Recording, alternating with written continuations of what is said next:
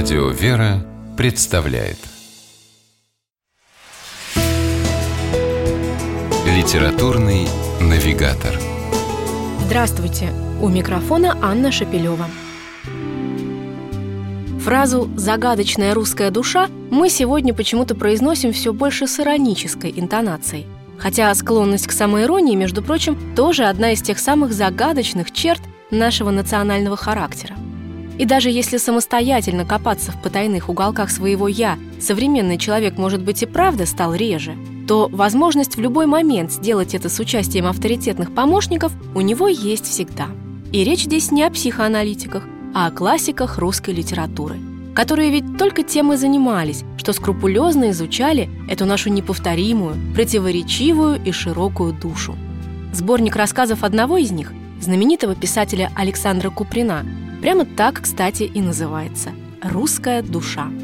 Когда Куприн только появился на свет, Достоевский уже был в зените своей славы и давно заложил прочный фундамент, на котором потом суждено было появиться множество тонких психологических произведений русской литературы. Подобно своему великому предшественнику, Александр Куприн берется за русскую душу остро отточенными инструментами писателя-хирурга, как раз в тот момент, когда по всем диагнозам она, кажется, должна быть обречена. Но автор, хоть и делает больной разрез, оставляет после своего вмешательства уже не обреченность, а надежду.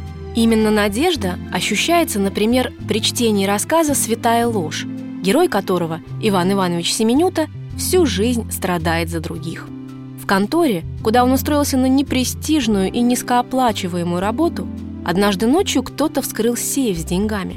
Преступникам, недолго думая, назвали ни в чем не повинного Семенюту.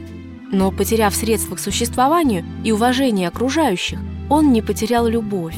Чтобы не волновать свою старую, живущую в богадельне мать, он разыгрывал перед нею обеспеченного франта и покупал в подарок апельсины на последнюю, выпрошенную в долг, копейку – в конце этого потрясающего рассказа автор предлагает дальнейшее развитие сюжета как бы в условном наклонении.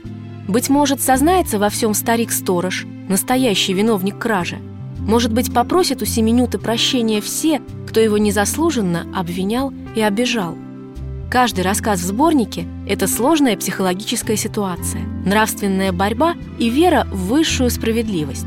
Словом, все то, чем так знаменита загадочная русская душа, которую раскрывает перед нами Александр Куприн. С вами была программа «Литературный навигатор» и ее ведущая Анна Шапилева. Держитесь правильного литературного курса.